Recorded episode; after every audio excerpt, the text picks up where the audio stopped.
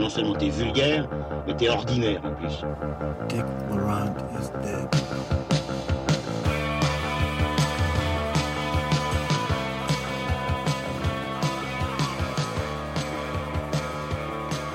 Bonjour, bonsoir à toutes et à tous, euh, chers auditeurs cinéphiles. Bienvenue dans Transmission numéro 35. Transmission donc la table ronde cinéphile qui fait le grand écart entre cinéma d'auteur et pop culture. Aujourd'hui, on revient à un transmission sur l'actualité cinématographique qui est fortement chargée en cette fin novembre. On parlera aujourd'hui des Misérables de Lajli, puis nous parlerons de The Irishman, le film de Martin Scorsese, avant de faire un détour par le film de James Le Mans 66, et on finira, et oui, je dois déjà l'annoncer à tous, nous sommes tous allés voir J'accuse, le film de Roman Polanski, et on finira par débattre sur ce film. En intro, je vais présenter mes chers camarades en leur posant chacun une question qui teintera, euh, qui fera événement sur euh, un des films d'aujourd'hui, puisque je crois que c'est la première fois en quatre ans de transmission que nous parlons à l'antenne d'un film de Martin Scorsese. Donc Julien, bonjour Julien Rombaud, comment vas-tu? Bonjour, ça va très bien, merci. Alors, euh, attention, attention, Martin Scorsese a dirigé Robert De Niro dans neuf longs métrages. Sauras-tu les retrouver? Alors, euh, Mean Streets, euh, Taxi Driver, New York, New York, euh, La valse des pantins, euh, Les affranchis, Casino, The Irishman, et là il m'en manque un, c'est ça? Il t'en manque deux. Euh, Vous savez, là à côté? Les nerfs à vif. Les nerfs à vif, qui est pire, ouais, et... T'as dit New York, New York? J'ai dit New York, New York. Oh, Raging Bull, évidemment. Ah putain. Merci Julien, tu t'en es bien sorti. Mais Manu est à ma gauche. Et là, j'ai une question un petit peu plus difficile. Bonjour Manu. Bonjour Olivier. Alors, Joe Pesci et Robert De Niro ont tourné ensemble sept fois, dont quatre sous la direction de Martin Scorsese. Mais sauras-tu retrouver les trois autres fois? Non, Tu peux faire appel à un ami. je sais pas si j'ai vraiment d'amis autour de cette Non, table. non. Pas, pas là maintenant en tout cas. Or, Scorsese, c'est... Waouh Euh, Maman, j'ai raté l'avion, il n'y a pas un caméo de. C'est- une blague. Il ne joue pas dans l'arme fatale L'arme fatale 4. Eh bien pourtant, c'était dans un film de Sergio Leone. Euh, il était une fois en Amérique et puis deux fois sous la direction de Robert De Niro lui-même. Ah bah Il était une fois le Bronx et Raison d'État. Manu, Manu, la loose aujourd'hui. Lucien Alfland, c'est là en face. Putain, j'ai peur. Martin Scorsese a dirigé Harvey Keitel dans six longs métrages. Sauras-tu les retrouver? Euh, who's that knocking at my door? Euh, mean Streets? hmm, Ta- Taxi Driver? 6. la Tentation du Christ? euh, euh, j'ai dit Mean Streets? Oui. Euh, Il y en a un qui est sorti il y a pas longtemps Qui s'appelle The Irishman, justement. The Irishman. et il t'en manque un. Euh, mais attendez, laissez-moi. Kundun. Ouais, il était bien maquillé, hein, Keitel, non, Kundun. Le, le maquilleur a eu un Oscar, je crois. Ah non, je l'ai pas. Alice n'est plus ici. Alice doesn't Ah hear ouais, anymore. ouais, très juste. Avec une, une- une belle coupe de cheveux. Bon, mais vous êtes quand même pas trop mal. euh, vous en êtes pas trop mal tiré. Bon, à part. euh, bon. Manu, c'est Sergio Leone, quand même, je pensais que tu allais retrouver le Sergio Leone. Bref, c'est pas très grave, puisque de toute façon, nous allons absolument pas parler de Martin Scorsese maintenant, puisqu'on va parler, euh, après l'adaptation de Tom Hooper qui s'appelait Les Misérables, nous allons maintenant parler des Misérables de Lajli. Ici, c'est notre vie.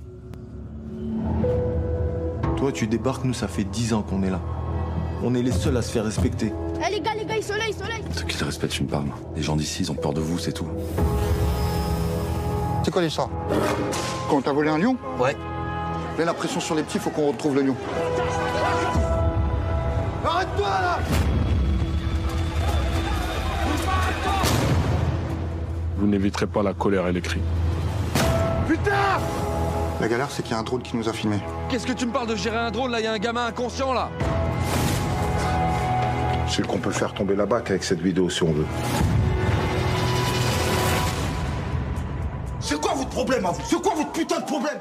Les Misérables, c'est le premier long métrage du français Lajli, qui est originaire de Montfermeil en Seine-Saint-Denis et qui a commencé aux côtés de Kim Chapiron et Romain Gavras au sein du collectif Courtrajmé. Après ça, il a réalisé des documentaires, notamment 365 jours à Montfermeil en réaction aux émeutes de 2005 ou le très remarqué À voix haute en 2017. La même année, alors qu'il tourne avec des policiers, il filme accidentellement une bavure. Cela deviendra le sujet du court-métrage Les Misérables qui sera multiprimé. Il a donc décidé à partir de là de l'adapter en long métrage et il s'est fait aider pour ça par deux co-scénaristes qui sont Giordano Gederlini et Alexis Mananti qui est un des acteurs du film. Stéphane est une nouvelle recrue de la BAC de Montfermeil, donc euh, la brigade anti-criminalité. Deux policiers, Chris et Guada, se chargent de lui faire découvrir les différents types de pouvoirs en place. Il y a notamment le maire, qui, on ne sait pas s'il est autoproclamé maire ou si c'est vraiment le maire, mais bon bref, qui essaye d'imposer son ordre. Euh, les frères musulmans qui tentent d'en imposer un autre ordre. Il y a aussi Buzz, un jeune ado qui joue avec un drone et des hordes d'enfants en vacances sans surveillance, dont notamment le petit Issa qui subtilise un lionceau à un cirque qui s'installe en ville. Et euh, à peu près 45 minutes de film, quand même, il faut le dire, il y a une bavure policière. Le film est interprété par Damien Bonnard, donc euh, l'acteur de Rester vertical ou de J'accuse, dont on parlera plus tard, mais aussi Djibril Zonga et Jeanne Balibar. Lucien. Euh, Qu'est-ce que j'ai pensé des Misérables? Il y a du cœur dans le film et le film pue assez la, vérité, ce qui pour moi est une qualité euh, en soi dans ce genre de proposition. Après, le propos du film tient dans les trois lignes euh, qui le euh, enfin dans les trois lignes d'Hugo, euh, écrites par Hugo, qui concluent le film dans un, dans un carton. Les précisions qu'il essaye d'apporter par rapport à ce propos me semblent ou très lourdement appuyées ou à peine esquissées par instant. Je pense entre autres au traitement de, de l'islam grandissant dans les banlieues, etc. Euh, par instant même carrément brouillonne sur la tu parlais du maire on sait pas trop enfin la espèce de stratification politique intra euh, intramuros si je peux si je peux dire ça comme ça. Et oui donc euh, fatalement sur ce genre de sujet euh, moi, j'ai évidemment pensé à la série de David Simon de Wire qui qui donc peut traiter un peu de problématiques semblables mais avec un, vrai traitement parfois par instant presque même carrément journalistique et surtout, et surtout, c'est là que le bas blesse pour moi, c'est qu'il faut se fader la forme, euh, qui pour le coup fait plus euh, personnellement, en tout cas dans, dans, sa première moitié, m'a plus fait penser à Maïwen qu'à David Simon. À travers une caméra qui est dans un, dans un un, mouvement euh, permanent, parfois totalement absurde. Je pense, euh, sans trop rentrer dans les détails, mais une scène de course-poursuite avec le euh, Buzz, le gamin du drone. Il y a des moments où je ne sais pas pourquoi la caméra bouge autant. C'est vraiment euh, des moments où lui s'arrête de bouger. Le, le, le, cadreur euh, avance et recule comme s'il faisait un pas en avant, un arrière pour pour moi absolument incompréhensible. Je pense quand même à la défense du Lajli, il y a quand même un minima, je pense à la louche, au moins un millier de, de faux raccords en moins que chez Maïwen. Mais... euh, On est entre David Simon et Maïwen, on, on, est d'accord. Mais... Et puis alors, il y, y, a ce scénario qui est assez malin parce que, par un, assez fonctionnel dans, dans, dans, dans ce qu'il veut créer, mais euh, dont on sent absolument euh, toutes les coutures. Hein. Moi, je pense que euh, partir du moment où on voit ce, flic dégueulasse et un drone, moi j'ai exactement compris toute, la trajectoire du film. Je pense que l'enchaînement des scènes est extrêmement écrit, extrêmement évident. Voilà, après, je pense que Les Misérables ne veut pas être un film à thèse, c'est un film qui voudrait, enfin, qui veut parler aux, aux tripes, et par instant, ça peut marcher. Je pense dans, dans sa, dernière demi-heure, le film se déploie un peu sur un terrain plus osé, plus efficace. Euh, après voilà, je, me répète, je, pense que le, film soulève, soulève, des, soulève des propos intéressants, mais, mais sans jamais vraiment les traiter, ou en tout cas euh, sans profondeur aucune. Je pense sur la fin pour le coup, euh, parce que la fin, clairement, c'est il, il, va, il, va, montrer le soulèvement de la, de la banlieue, mais euh, pour un film qui est assez contemporain de, des Misérables, il le fait de manière, de manière cinégénique et bien plus efficace que, par exemple, dans, dans Le Joker, dont on a beaucoup, beaucoup parlé récemment. Je trouve l'ampleur qu'il donne à, à, la fin. Euh, il y, a, il y a quand même du cinéma, il y a un souffle ah oui, dans, dans ce moment-là, le côté un peu inextricable de cette situation à ce moment-là dans, dans cette barre d'immeuble. Après, euh, je suis d'accord avec toi qu'il y a un- dans sa volonté un peu d'embrasser toutes les strates de la société, que ce soit les frères musulmans, le- les gitans qui, qui- qui tiennent le cirque, etc. Je trouve que le, le film, à un moment, veut, veut dresser un portrait trop complet de, ce- de- de cette société et au final, les personnages ex- existent assez peu. Chacun, ils sont quand même réduits à l'état de silhouette et c'est un petit peu le, le problème, je pense que le Les principalement, personnages, est-ce qu'il veut en dire les, les- les seuls personnages qui existent un, petit, un temps soit peu, à, à mon sens, c'est quand même les flics. Ouais. Oui, parce qu'il trois- les fait revenir chez lui, qu'il est, enfin, chez eux Pas- à la fin de la journée, par exemple. Je crois que c'est c'est ça qui Ça est aussi, c'est extrêmement écrit. quoi. Quand tu vois ça venir, tu comprends exactement là où il veut en venir et, et- et de- et je trouve ça un peu lourd. Moi. Euh, moi, la, la crainte que j'avais vis-à-vis des Misérables, c'est que euh, ce qu'a fait le collectif Courage-Jamais, euh, j'ai jamais trop apprécié en termes de que ça soit au- autant au niveau Pareil, du court métrage que les euh, que ce qu'ils ont fait par, le, par la suite, les- le premier long métrage de, de Kim Chapiron, euh, Shaitan ou euh, les, les films de Romain Gavras, j'ai beaucoup de mal. Je trouve qu'il y a un côté euh, très, Ouais. euh, très provoque, même si Kim Chapiron, ça s'est amélioré sur son deuxième film qu'il a fait aux États-Unis. Mais voilà, il y a un côté un peu provoque, très bas, bas, bas du front qui, me- qui me gênait. Là, je trouve que le, le film est, est plus construit, plus, plus pensé. Euh, Il y a le, choix de Damien Bonnard, je trouvais assez, assez chouette en termes de casting parce qu'il a un côté de. Il a un physique un petit peu. euh, que tu as du mal un peu à cerner. Il pourrait presque jouer en fait plus le flic, un peu bas du front, euh, qui, va, qui va de l'avant, qui est, qui est interprété par le, le co-scénariste du, du film. Là où il est montré comme un flic un peu plus lettré, qui vient d'un autre milieu, il a comme s'il n'était pas à l'aise dans son corps. Et je trouve que c'est assez bien restitué dans le film. Euh, après, moi, le, souci, c'est qu'il y a des moments où il y a des belles idées essaient de mettre en place la- Lajli, qui est notamment cette idée bah, de, de, faire référence à, Hugo et de- d'en faire une, version moderne.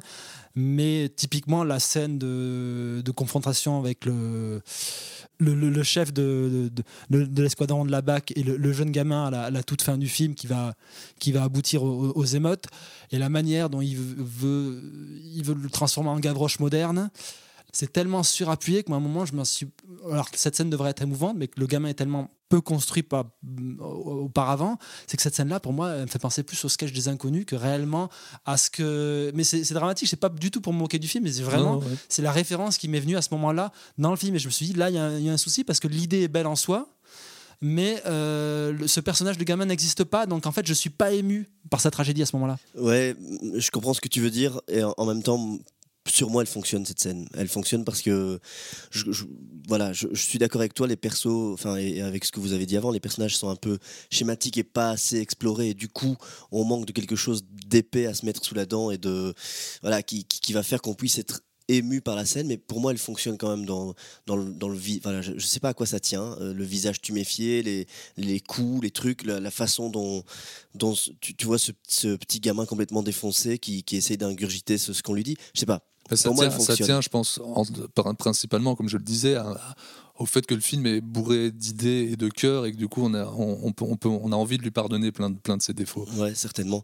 Mais d'ailleurs, j'ai pas grand chose à ajouter sur ce que vous avez dit parce que je suis d'accord avec, euh, avec les, petites carences et les défauts du film. Dans, dans ce que vous dites, il y, a des, il y a des scories, il y a des maladresses. Pour ma part, je rehausserai un peu les, les qualités dont tu parles, Lucien, au tout début, qui sont, euh, ce que tu viens de dire, le, le cœur, etc.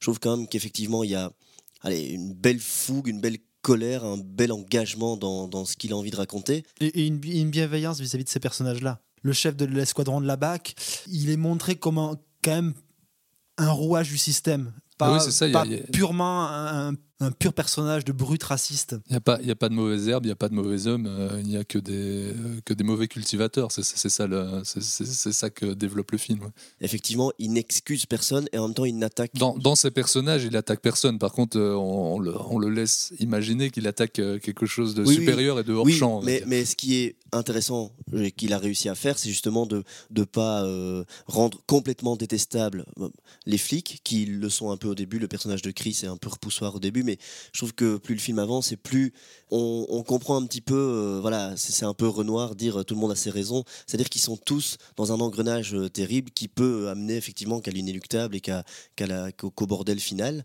Mais hum, voilà, il n'y a pas de manichéisme terrible où il n'y a pas de lui fait ça ou lui ne fait pas ça. Enfin, je trouve que chacun est, est pris dans, dans- dans le bordel. Oui, c'est ça, c'est un, c'est un- un système sclérosé sur lequel il tire plutôt que sur, sur ces personnages qui font parfois ce qu'ils peuvent avec leur, avec leur, leur qualité, leurs défauts, un peu comme le film. Euh, je comprends ce que vous dites. Euh, en même temps, je suis pas d'accord sur le personnage de Chris, que moi je trouve vraiment être un connard fini. euh, et j'ai trouvé ça quand même problématique. Enfin, pas problématique, mais ça m'a pas fait du tout plaisir de passer euh, deux heures euh, avec, euh, avec ce type-là. D'autant plus que je trouve que le personnage n'est jamais. Euh, remis en question, n'est ja- n'est n'est jamais, euh, ne, ne vrille jamais de, son, de, de- de sa position dans laquelle il est, euh, alors que pourtant tout est en place pour questionner ce personnage-là. Je trouve que le personnage de Damien Bonnard, il est très peu actif en fait par rapport à la situation dans laquelle il, dans laquelle il se trouve, et que le, ce qui se noue entre les trois flics est pas exploité quoi. Quand il Parce qu'il se noue rien entre, entre, en tout cas entre Bonnard et les deux autres, ah, peut-être vaguement avec, on va dire, l'entre-deux, celui qui commet la Ouais. Mais entre Chris et, et, euh, et Bonnard, il ne se noue jamais rien. C'est un peu, c'est presque un propos du film. Quand Bah, tu vois, par exemple, la, prend pas- la- la réaction de Damien Bonnard à ce qui se passe, euh, que ce soit avec les trois filles qui attendent, le, qui attendent le, le, le bus ou après ce qui se passe au niveau de la bavure, je la trouve vraiment hyper. Mais J'étais c'est- c'est un- j'étais là, c'est un- mais vas-y, fais quelque chose, C'est tu le, vois. propos- c'est le propos du film. C'est que le gars Ouais. est débarqué là où il vient. Il vient d'ailleurs, ouais. il connaît rien, il se retrouve là, il ne sait pas agir parce qu'il n'a pas.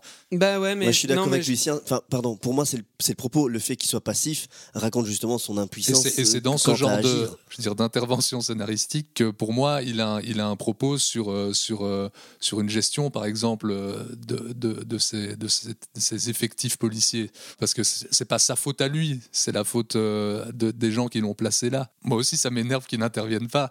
Mais, mais, mais s'ils n'interviennent pas, c'est que ça, ça fait partie du discours, du Mais par exemple, au moment où à un moment il va quand même faire une action rebelle par rapport à ce qui, par rapport au, au flic dans lequel il se trouve en position Et ça arrive plus d'infériorité. tard quand il s'est un peu ça formé. arrive plus tard, mais ça n'aura finalement aucune conséquence. Pourquoi est-ce que c'est pas développé le rapport entre ces trois policiers? Parce que moi, le, le, le film m'est apparu comme une très très très longue exposition. Et pour moi, le climax du film, c'était, je pensais, que, j'étais au tiers, quoi. Tu vois, je, me disais, mais ah, enfin, il se passe un truc. Et, et j'ai l'impression que, que le, le film ne va, pas, euh, ne va pas vraiment se frotter euh, à ce qu'il a envie de raconter et que au lieu de ça il me fait une espèce de radiographie euh, de la banlieue avec donc vous l'avez dit des personnages qui sont sous-exploités sous-écrits euh, avec, Ah oui, avec des répliques qui sont quand même problématiques enfin je veux dire il y a des, il y a des trucs qui sont qui disent où tu crois pas une seconde. Enfin, je veux dire, le, le- quand les, les gitans ils arrivent devant euh, le maire et qu'il y a cette- cet effet scénaristique de retarder euh, la, la révélation de qu'est-ce que c'est le Johnny, qu'est-ce que c'est le Johnny, dire c'est quand même hyper écrit, hyper lourd quoi. C'est voilà, mais c'est en ça que je disais que les, les scories, pour moi, elles sont dépassées par le, le cœur et la fougue du film parce que je trouve que dans la mise en tension qu'il y a à partir de justement de cette scène de gitan qui commence à resserrer un petit peu les taux et où on sent le problème arriver, je, je, je le, je le trouve assez bon. Alors, pas assez écrit dans les personnages, etc., mais assez vif et assez nerveux que pour m'impliquer moi émotionnellement dans le film. Le problème, de, par exemple, de ces gitans, c'est que pour moi, c'est tu, tu sais là où se cristallise assez un des problèmes d'écriture du film, c'est qu'en fait, ils dépassent jamais le stade de, de ce qui les a fait apparaître dans, dans- le champ médiatique, c'est avec ces vidéos qu'on a vu de ces, personnages-là qui s'insultaient de clan à clan, etc., avec ce même type d'insultes. Et en fait, ils restent au même niveau tout du long. Dans la confrontation, la première confrontation avec le maire, on ressort la même chose. Et la, fin, avec le passage, avec la confrontation avec du lion, ces personnages-là restent au, même niveau, bas du front. Et, et c'est un peu problématique parce qu'en fait, au final, il y avait quelque chose d'intéressant de se dire bah, je prends ces personnages-là qui ont surgi dans l'actualité euh, récente pour en faire des personnages de fiction, mais en fait, ils ils dépassent pas le cadre des capsules dans lesquelles on les a vus émerger. Quoi. Euh, les, perso- les personnages ne, ne changent pas et euh, pour moi c'est un problème. Après, je, quand même, la, la- la scène de fin, en effet, je trouve que là, on sent que c'est dans un décor réel, on sent que le piège s'est refermé, euh, et graphiquement et, et- et émotionnellement, pour moi, c'est vraiment la seule scène qui fonctionne. Quoi. formellement, là, je suis absolument d'accord. Pour revenir sur ce que disait euh, Manu tout à l'heure et qui parlait du Joker, moi, en fait, je trouve qu'il a, il y a, ce même défaut pour moi que je vois souvent dans les films et ça, ça m'hallucine un peu d'arriver à à la fois être extrêmement appuyé au niveau de l'écriture sur certaines choses et de ne traiter qu'en surface ce qu'il veut traiter. Et ça, je trouve qu'on retrouve un peu ce- ce- cette scorie-là dans- dans le Joker. Trouve que c'est presque un exploit d'arriver à être à la fois lourd et, en retrait. Je voulais revenir sur cette notion de surplace des personnages. Et je crois qu'ici, personne connaît assez bien la banlieue de toute façon, mais je, ne suis pas sûr qu'effectivement, euh, bien sûr qu'ils sont bien plus que ce qu'ils sont montrés à l'écran, mais voilà, dans, ces, vidéos dont tu parles, d'échanges d'insultes, etc., j'ai l'impression que c'est quelque chose qui tourne en rond depuis des années, des années, des espèces de surplace, de, de, de, clans qui se forment, de choses qui n'arrivent pas à évoluer, de choses qui n'arrivent pas à avancer. Alors je, fais attention à ce que je dis en disant ça. mais, justement, pour moi, c'est peut-être. Euh, je ressens un manquement vis-à-vis du, du, film. C'est même dans cette séquence réussite de fin. La manière dont il conclut l'affrontement entre le, le, jeune garçon et Damien Bonnard dans les escaliers le cinéma, ça se joue à des petits détails. Et, la, manière dont ils sont cadrés à la fin, le, léger relâchement du personnage de Bonnard, le léger relâchement du, garçon et la manière dont il termine cet échange de regards, montrent qu'en fait, il cherche. Il, ne va pas aller vraiment à la confrontation. tu, ressens que, que les choses vont se s'apaiser alors qu'il n'y a aucune raison. Et cette manière de, de parler frontalement sur le fait, euh, sur, sur, sur, une radicalité politique et à la, fois cinématographique de vraiment montrer cet affrontement. J'y vois aussi un, petit désaveu de la part du film d'embrasser vraiment quelque chose, d'autant plus que, bon, ce film-là arrive après un an de, de, de, colère de Gilets jaunes, le fait que justement on sait que ce qui, la répression qui s'est abattue sur les Gilets jaunes pendant cette année, elle a été expérimentée dans la banlieue, donc en, banlieue, sur ces classes populaires-là. Et, justement, il y avait quelque chose d'intéressant à développer dans, dans, cette manière-là, dans la manière dont, justement on a expérimenté ce genre de violence sur un, sur un corps social et aujourd'hui, dans, quel état on, est. Et je trouve que ben, il reste dans cet entre-deux à la fin. Et c'est assez, et c'est assez euh, frustrant. Après, vous semblez tous les trois d'accord, et moi, je vois, je vois pas un apaisement dans la dernière image. Donc. Euh, après, je suis absolument d'accord avec ce que vient de dire Manu, mais euh, je voudrais juste revenir sur, le, sur le, la notion de surplace des personnages, parce que je pense aussi que pour le coup, ça, je ne sais pas si c'est une volonté, mais en tout cas, ça représente quand même bien le fait que ces personnages sont englués dans une toile qui ne, qui, ne leur, leur, permet pas de bouger, et donc fatalement font du surplace. Après, c'est vrai que ça, ça empêche euh, un, propos de se déployer. Un, propos de se déployer. Une, un, autre, un, romanesque de exactement, se déployer. voilà. Et, et, pour preuve, le seul personnage un peu extérieur à, à ce, milieu social est incarné par une comédienne euh, qui vient plus du cinéma d'auteur, qui est Jeanne Balibar, et le personnage est quand même extrêmement problématique. C'est vraiment la vieille France, la vieille République déchue, etc. Je trouvais sympa de la part de, de, Balibar de, prêter son image au traitement qu'en fait euh, Lajli. Bon, je pense qu'on a été très long sur Les Misérables, euh, et on va enchaîner maintenant avec un film très long, The Irishman de Martin Scorsese.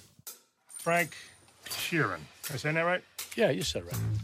Uh, under the contract, management can only fire a driver on very specific charges. So, you ever show up late?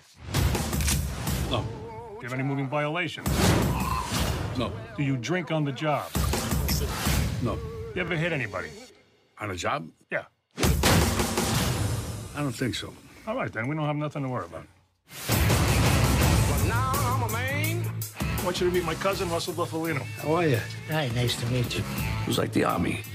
You followed orders. You did the right thing. You got rewarded. I'm a man. A friend of ours is having a little trouble. Friend at the top. Back then, there was nobody in this country who didn't know who Jimmy Hoffa was. You got a gun! Get the gun out of his hand! You always charge a guy with a gun. Nous en parlions en début d'émission. Martin Scorsese, donc 77 ans, a réalisé et coproduit The Irishman, une vaste épopée de 3h30 avec à son casting rien de moins que Robert De Niro, Joe Pesci, Al Pacino, Harvey Keitel, mais aussi Anna Paquin, Bobby Cannavale, Ray Romano ou Stephen Graham. Euh, c'est un projet pour Scorsese qui remonte au début des années 2000 et euh, pour celui-ci, il retrouve son scénariste de Gangs of New York, Steven Zalian, euh, qui adapte le livre de Charles Brent, I Heard You Paint Houses, Frank the Irishman Sheeran, and Closing the Case on Jimmy Hoffa. Voilà, tout ça. Inspiré de faits se déroulant sur une cinquantaine d'années, le film compte l'histoire de Frank Sheeran, père de famille irlandais d'abord chauffeur routier, qui lie progressivement des liens avec la mafia, avant de devenir l'homme de confiance du syndicaliste Jimmy Hoffa. Le film, qui a coûté plus de 125 millions de dollars, a été majoritairement produit et distribué par la plateforme Netflix. Mais nous, ici, en Belgique, on a la chance que le film soit relativement bien distribué, euh, ce qui n'est pas le cas pour les spectateurs français qui découvriront le film en streaming. Voilà.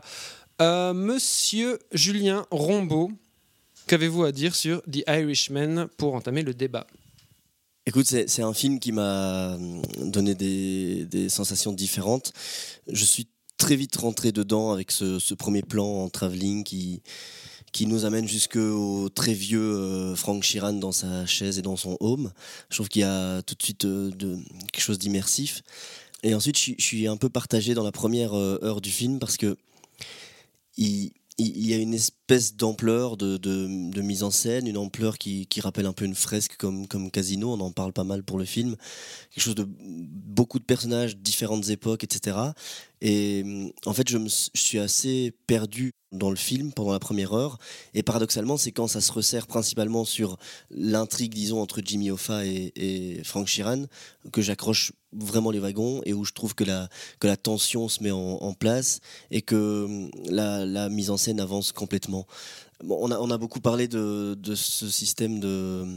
De-aging. De-aging, de rajeunissement. Effectivement, je crois que ça participe à ma confusion. Parce que moi, j'ai essayé de, faire fi de ça, comme je disais à mon copain Lucien, d'oublier ça pour plonger dans le film et pas m'arrêter au visage. Mais c'est vrai que euh, ça participe, je crois, à la confusion des différentes époques. Parce que De Niro euh, est censé avoir 40 ans, on a l'impression qu'il en, a, qu'il en a 60, et c'est pas toujours très clair. Tu veux rajouter quelque chose? Bah oui, c'est un peu dommage de, commencer par euh, peut-être les, les, les, bémols du film, mais c'est vrai que, et pourtant, je suis pas très attaché à la vraisemblance dans, dans les films. C'est pas quelque chose qui me, qui me sort facilement du film.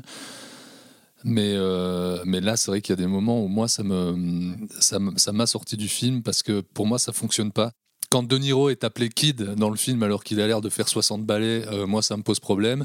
Quand il tabasse un mec au sol euh, et qu'il est raide comme un balai, euh, on voit clairement qu'il a 30, 30 ans de trop et 30 kilos de trop, moi ça me, me permet pas de croire en ce personnage qui par ailleurs est assez bien écrit, mais euh, ouais, j'ai vraiment un problème. Principalement cette scène de, de tabassage justement d'épicier euh, où on voit clairement que le corps n'est pas, n'est pas, que le corps ne correspond pas à l'âge qu'il est censé avoir, et c'est vrai que ça sort un peu du film. Mais euh, parce que moi je vais quand même dire beaucoup de choses positives, c'est que une fois que qu'il y a vraiment cette histoire avec Ofa et, et Chiran, donc avec Al Pacino qui entre en scène, disons, je trouve qu'il y a des trajectoires très claires, très lisibles de, mise en scène, que la mise en scène fonctionne sur des, vraiment des, trajectoires de, personnages.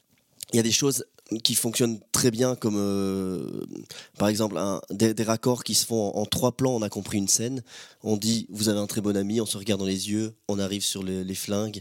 Euh, C'est un peu une synthèse de mise en scène.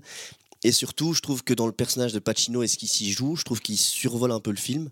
Euh, enfin, ils sont tous très bons, hein, là n'est pas la question, mais euh, dans ce qui s'y joue, dans son, abnégation à ne pas se rendre compte que, que les choses changent, que le monde tourne et que et qu'il n'est plus forcément dans le coup. Alors moi, je peux pas m'empêcher d'y voir quelque chose d'un peu théorique, peut-être euh, d'intellectuel de, de, de, de, Martin Scorsese qui s'accroche à ce cinéma qui est le cinéma de la mafia, le cinéma des durs à cuire. Et en même temps, il y a quelque chose de très beau parce qu'il y a une passation, on dirait qu'il qu accepte ça, qu'il accepte que maintenant ils sont vieux, vieux et mous. Je trouve que la, le plan où ils sont tous, euh, je sais pas si c'est un hôpital ou une prison, je me rappelle plus bien, euh, ils sont tous en fauteuil roulant, ils jouent aux boules, etc. C'est à la prison. Ils sont complètement mous, enfin bref, ils ont mal partout. Je trouve ça drôle et touchant par rapport à, ce, que, raconte le, film et par rapport à la trajectoire de, de Scorsese. Justement, parce que ce qui est intéressant aussi, c'est que Scorsese, il est souvent, il est souvent associé au film de, de gangster. Au final, il en a réalisé assez peu, mais des, films marquants parce que je crois que ça, en tient sur quatre. Si on compte Mean Street, on compte Casino, on compte uh, The Goodfellas, The Irishman, ça fait pas tant de films que ça. Et ce qui est vraiment intéressant, c'est qu'à chaque fois, c'est une nouvelle proposition, un, nouveau regard qui pose dessus. Il ne cherche pas du tout à, réactiver quelque chose ou de il cherche pas à refaire le même film. Il, il cherche jamais à refaire le même film, et c'est ça qui est intéressant. Et il y a vraiment une manière, effectivement, dans ce film-là, euh, d'enterrer un peu le genre. de son premier plan à ce dernier plan, c'est vraiment une marche funèbre où en, où en fait, euh, derrière cette, volonté de pouvoir, de, de richesse ou tout- tout- tout- toute autre forme de, de réussite sociale, à la fin, ce qui va te rattraper, c'est la vieillesse, c'est la, mort, la maladie, euh, tes proches qui vont se, se détourner de, toi. Il y a notamment, une, je trouve, une très belle scène de- de non-confrontation avec sa fille, qui, moi, je trouve bouleversante euh, parce qu'elle se joue entièrement dans les regards et tu vois, en fait, que peut-être la seule chose qui, avait peut-être envie de se raccrocher De Niro, le personnage de, de Sheeran, ben, elle, lui échappe totalement. Mais tout le, moi je trouve que tu peux étendre ça à tout le rapport et toute la construction qu'il y a avec le personnage de sa fille Peggy, qui est que joué sur des silences alors que le reste du film est joué sur énormément de logorée et je trouve que euh, ce, rapport qu'il a avec, sa fille moi c'est vraiment bouleversant et c'est construit en contrepoint par rapport au reste justement Voilà. Alors après, tu, parlais effectivement du, du rajeunissement euh, numérique et on va pas se voiler la face, c'est quand même un, un raté du film. Alors quand je parle de raté, c'est un raté, euh, c'est pas forcément un raté technique parce que la plupart du temps, en termes de de, de visuel, ça fonctionne, ça fonctionne ouais, assez ouais. bien, mais c'est plus dans le parti pris et le pari qu'a fait Scorsese de, de pari narratif lié, lié à ça. Et c'est qu'en fait, ce rajeunissement numérique, il est notamment très problématique quand tu te retrouves avec un grand écart entre le, le, le De Niro de, de, de 70 ans et quand on veut le rajeunir quasiment, les, séquences les plus problématiques sont celles, la séquence qui est, qui est une portion congrue du film, qui est la séquence où on le retrouve pendant la Seconde Guerre mondiale, où là c'est vraiment, je pense, la scène la plus problématique de, de tout le film. Et se pose la question effectivement de, de score de De Niro qu'on connaît très bien. Et euh, à un moment, tu peux pas tricher dans de telles proportions. Et c'est- la même chose d'une certaine façon qu'on a sur le, maquillage prosthétique. À un moment, les rajeunissements à, une telle échelle et sur une telle amplitude sur, sur, sur une durée de, film, pour moi, ça, ça, ça fonctionne pas. Et donc, je sais pas qu'est-ce que le Deadjin pourra, pourra apporter réellement dans ce type de parti pris euh, qui est pas un parti pris uniquement technologique, il y a un vrai projet de mise en scène sur le temps qui passe et ça fonctionne moyennement sur cet aspect-là dans, dans le film. Je pense que peut-être justement tu parlais de la raideur par exemple de De, Niro au moment où il, il tabasse le, le- personnage en sortant de l'épicerie. Est-ce qu'il aurait peut-être pas plus intelligent à ce moment-là justement d'utiliser des, des doublures avec des personnages plus jeunes, de, de, de croiser un peu la technologie, de ne pas se reposer uniquement sur du, sur du rajeunissement numérique? Parce qu'à un moment voilà le- le corps de, de, Niro il peut pas tricher en plus tu le connais très bien et notamment chez Scorsese. Je suis absolument d'accord avec ça et je rajouterais même, euh, pour, euh, pour euh, appuyer ce, propos, que moi je, je trouve aussi que la voix de Niro a changé et ça a beau être l'un des plus grands acteurs qui soit, son timbre de voix a changé et il, il peut rien y faire, c'est- comme ça. Alors à part si on s'amuse à la modifier par la suite, il y a quand même aussi, je trouve, une rupture qui se crée entre ce visage qui rajeunit et cette voix qui est, qui est la même et dont on sent qu'elle est un peu plus traînante, un peu plus, un peu plus vieillissante que, C'est ce que c'est qu'il qu'il y a, a en fait, 30 ans. il a- c'est ce que tu dis Manu, il a un, un rap- on on connaît tellement, il a un rapport tellement iconique au cinéma et, et chez Scorsese évidemment. Et on le connaît tellement que, en fait, ce qui, ce qui, ce qui est étrange dans la proposition, c'est que le De Niro rajeuni ne ressemble pas, j'ai l'impression, totalement au, au De Niro, qui, enfin, au, au vrai De Niro jeune. Si, si tu Mais vois ce parce que c'est tout, tout simplement impossible sur base d'un- d'un Niro de 70 ans. Et donc, c'est peut-être pour ça aussi que, ben, que la, la partie du film sur laquelle tu, tu raccroches le plus, c'est quand même à partir du, de la moitié du film où on, se rapproche, l'écart d'âge est, beaucoup moins grand. Après, je trouve le film extrêmement bien construit dans son écriture, dans notamment bah, tous ces allers-retours, que la, manière dont est monté le, film, les, allers-retours sont d'une fluidité totale et il y a une intelligence aussi d'écriture derrière qui est de faire, de construire ça sur le dernier voyage un petit peu de de, Niro et Pesci sur la route qui va, qui va mener à, à la mort de Jimmy Hoffa. Et par cette, par cette écriture de. Mais c'est pas un spoiler que, que Jimmy Hoffa est, décédé. hein. C'est- un, un fait historique maintenant, euh, même si on pouvait avoir des doutes pendant certaines années, euh, jusqu'au début des années 80, sur le fait qu'il ait disparu ou qu'il soit mort. Mais en tout cas, il y a une vraie intelligence à la fois dans le montage et dans la construction scénaristique de faire en sorte qu'en fait, De Niro, malgré son évolution, reste comme au début, un simple chauffeur qui n'a même en plus aucun choix sur la destination qu'on lui propose.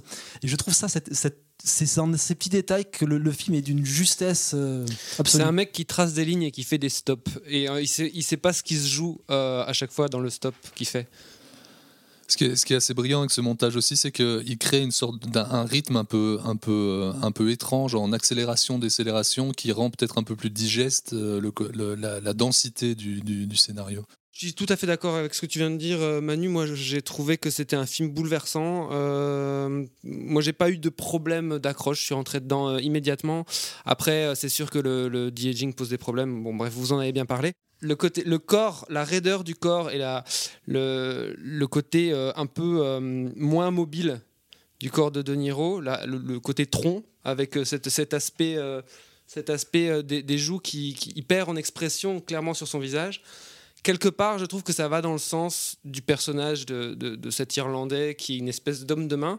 Et c'est le film ici, il n'est pas du tout flamboyant, il n'est pas du tout euh, il, ah, il, a il a l'opposé de l'image de, de, de, des films de gangsters qu'on connaît chez Exactement, c'est un film beaucoup plus discret, pas du tout dans la flamboyance, euh, qui prend tout à fait le contrepoint de ce qu'on pouvait attendre. D'ailleurs, Joe Pesci, c'est très euh, parlant, que lui qui était si explosif dans les autres films de, euh, de, de Scorsese sur la mafia, qui sont peu nombreux, tu l'as dit Manu, ici c'est le mec qui ne dit jamais un mot plus haut que l'autre et qui en même temps est hyper glaçant.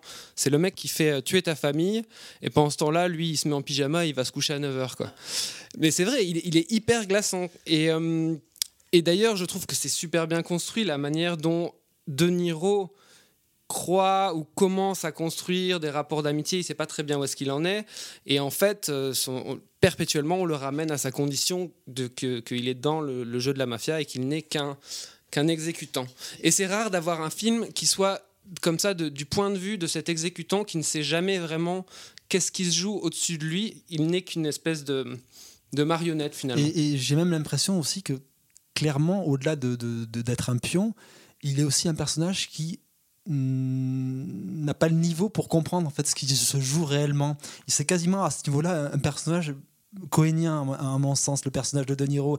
Oui et, et en même temps c'est c'est aussi ce qui lui permet d'être euh, je vais pas dire neutre mais le trait d'union de quelque chose où quand il se retrouve entre euh, Jimmy Hoffa et, et je sais plus comment il s'appelle son, son ennemi euh, pro enfin ah le petit le, le petit Mais non, est, il est surnommé le petit, l'ennemi euh, syndicaliste. Ouais. Ouais. On l'appelle pro aussi. Mais bon, euh, quand il est entre les deux à la table euh, avec cette discussion, c'est aussi lui qui essaye d'arrondir les angles, d'apaiser, etc. Et ça participe au fait que ce soit plus euh, tape à l'œil et plus un caïd de quelque chose. Ça participe au fait que son personnage soit très humain. Il bah, y, y, y, a cette scène, en effet, dont, dont, dont parlait Oli tout à l'heure. Je sais plus si c'était en off ou pas, mais euh, où ce personnage de pro se rapplique en retard et, euh, et en short.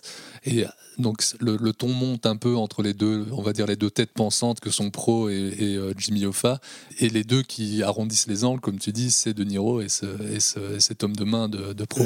Il y a deux scènes un peu d'altercation entre euh, pro, disons le petit pro et, et, et Jimmy Hoffa, et je les trouve, pour le coup, il y a un sens euh, du dialogue, enfin c'est très très bien écrit, et la façon dont il, voilà, pardon, mais la façon dont il reproche le, c'est en ça que je parlais de l'entêtement de Pacino aussi, c'est la façon dont il reproche d'être en short, la façon dont il reproche le retard, c'est ne pas accepter que les que le monde bouge. Ouais, ouais. Moi, il a, il a, fallu que j'attende la fin du film pour et, comprendre et c'est, cette appui qu'il y avait qui... sur le, le, la haine de l'attente qu'avait Pacino. Et du coup, c'est de là que naît l'émotion aussi de, de ce que j'ai essayé d'expliquer dans ma première prise de parole. Mais c'est exactement ce, sur quoi je voulais euh, reprendre, c'est-à-dire que c'est pas seulement un truc qui va servir le récit narrativement, mais c'est un truc qui va aussi servir la double lecture que tu peux avoir du film. C'est vraiment un film qui avance extrêmement lentement et euh, qui, euh, qui, euh, qui porte un regard rétrospectif sur les événements.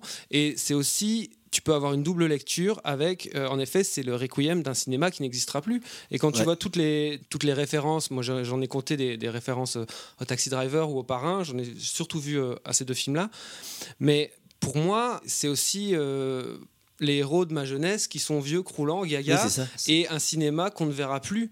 Et euh, c'est un peu une, espèce de barreau d'honneur sur ce cinéma-là. Et c'est ça qui m'a profondément déprimé, parce qu'en plus, le film est, est vraiment euh, compté du point de vue d'un homme très seul et qui a traversé tous ces événements-là et qui se retrouve avec cette solitude-là. Et qui reste com enfin, complètement seul. Et, et, je trouve que ça fait sens aussi que De Niro soit cet acteur qui demeure debout, vivant, fatigué dans le cinéma de Scorsese. C'est assez beau, ouais.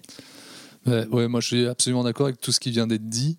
Euh, j'ai trouvé le film brillant, mais il est vrai que, comme, comme j'ai pu le, le, laisser entendre dans mes premières euh, prises de parole, j'ai pu sortir euh, plusieurs fois du film euh, et je trouve que il y, a un jeu sur les rapports triangulaires entre, entre les personnages, entre Irlandais, Italiens, etc., qui est, qui est vraiment brillant, qui est très bien écrit, qui est, comme on l'a dit plus tôt, euh, rendu vraiment lisible et, parfois dynamique par le montage. Été rattrapé, en effet, dans ces derniers instants, par cette mélancolie qui s'installe, par la, solitude, les regrets, les remords, les confessions, même si les confessions, je les sentais depuis, le début. Et alors, il y a un moment où, oui, clairement, tous ces personnages, tout le film, chaque plan, chaque tout semble nous rappeler euh, à leur mort prochaine, euh, à la mort prochaine de toute chose. Et à ce moment-là, j'ai un peu ouais, repris en conscience des choses sur lesquelles j'avais des doutes plutôt dans le film, comme en effet cet, appui euh, certain sur euh, la, détestation des attentes d'Al Pacino, sur la longueur du film, sur euh, des, des, ralentis parfois. Je me disais, pourquoi il y a un ralenti là? Ben oui, ok. sur l'utilisation même de cette technique du de-aging. Enfin bon voilà. Et donc c'est vrai que cette fin remet, pour ma part, euh, a pu remettre un peu en cause plein de choses qui m'avaient ennuyé simplement dans le film. Alors, je trouve le film brillant, mais je peux pas m'empêcher de, sentir le temps passer. Mais justement, c'est quand même tout, tout le projet, du, projet, du, projet film. du film. Et tu, tu, es pris à la fin, mais c'est parce qu'en fait, il a construit tout ça dès le début. Bien sûr, et je pense justement, typiquement, c'est un, film qui gagnera avec le temps et, et, être revu une fois justement que tu as déjà fait le chemin avec les personnages. Et je suis pas d'accord avec toi quand tu parles des confessions à la fin que tu voyais venir, parce qu'il n'y a pas de confessions. Les anti-confessions, on va dire. les confessions sont totalement interdites parce que typiquement, le seul moment où il pourrait l'esquisser. Les entretiens, on va dire.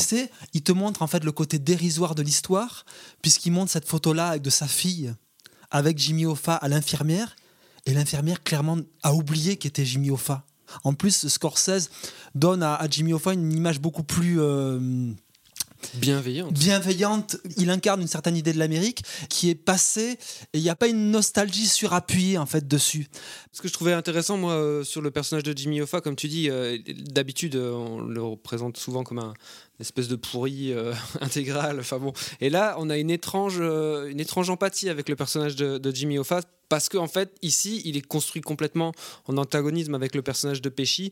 Et euh, ici, tu as, quelqu'un qui, en effet, est un marlou, hein, qui est euh, addict à la popularité, au pouvoir, mais il est plus spontané, il a plus de, chaleur ce qui dresse cette espèce de fossé euh, représenté par la, fille de, de, Niro et l'attachement qu'elle a à Jimmy Hoffa. Moi, qui est un, des enjeux que j'ai trouvé magnifique et dans tu, le film. Et tu sens qu'il s'accroche à quelque chose de beaucoup moins matériel et intangible que les, que les autres personnages. Mais cette volonté à un moment de pas courber les chines et ok, ben, si les choses doivent arriver comme ça, elles arriveront comme ça. On, on, dit beaucoup de belles choses sur le film. On, on a assez peu parlé de de, mise en scène d'un point de vue euh, factuel. On est chez Scorsese, quoi. il y a des moments de cinéma absolument dingues, euh, formellement, visuellement. Parfois dans des petits détails, je trouve il y, a, y a une scène euh, qui m'a beaucoup parlé, qui se passe autour de la préparation d'une salade dans, dans, une cuisine où je trouve le placement des acteurs mais dingue et, tout ce que ça raconte. C'est, génial. Comment Scorsese va raconter la mort la mort du personnage, enfin de la femme du personnage de De Niro dans le film, à travers euh, un, plan sur euh, des ramassages de mégots dans des, cendriers, euh, la scène iconique s'il si, si, en est de De Niro au carwash. Enfin, il y a, vraiment des idées visuelles absolument dingues. Julien en parlait aussi, l'intro. Donc, tu as ce plan au Steadicam. que tu attends en fait dans un film de Scorsese et là tu as ce c'est pas les affranchis quoi. Dans les affranchis, t'as la descente dans le, dans, le, dans le bar, les cuisines, et tout est virevoltant, tout est, euh, tout est impressionnant. Ici, Ok, on te donne ton plan Steadicam dès le début. C'est pas Steadicam, c'est plan déambulateur. Hyper lent, ouais, voilà. C'est hyper lent. C'est dans une maison de retraite, donc il y a moins de, il y a moins de, et la moins de vie en fait. Et la scène qui se passe dans une cuisine. il y a l'image du film, ce premier plan. Voilà, tout à fait. Et la scène qui se passe dans une cuisine, je viens d'en parler, elle arrive après. Elle se passe principalement en champ contre champ, dans la plus l'économie la plus plus totale qui soit, même si elle est absolument brillante. Et il y a aussi une scène qui visuellement euh, me fait penser à Casino du coup pour le coup, mais où la femme de où la femme de Pacino est dans sa voiture et se demande si elle va exploser ou non. La musique s'arrête.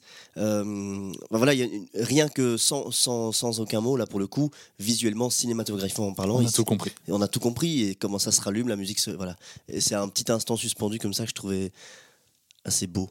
Merci messieurs. Ben je, on a été de nouveau très long sur euh, The Irishman. Je propose qu'on enchaîne euh, vite, vite, euh, en quatrième vitesse avec Le Mans 66 de James Mangold. Ford hates guys like us because we're different.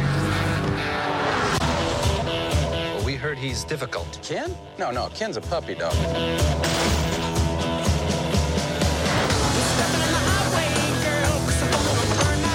It's awful. If there's a problem, the computer will find it. Get some scotch tape and a ball of wool. What are they doing? Making your car faster. Ah, that's more like it! Ken Miles is not a Ford man. We're on the verge of something. And now you tell me that I can't have the best man in the world behind the wheel? Give me one reason why I don't fire everyone starting with you. Well, sir, we're lighter, we're faster. When that don't work, we're nastier. Go ahead, Carol. Go to war. You got a plan? It's high risk. I thought the whole point was to win the damned race.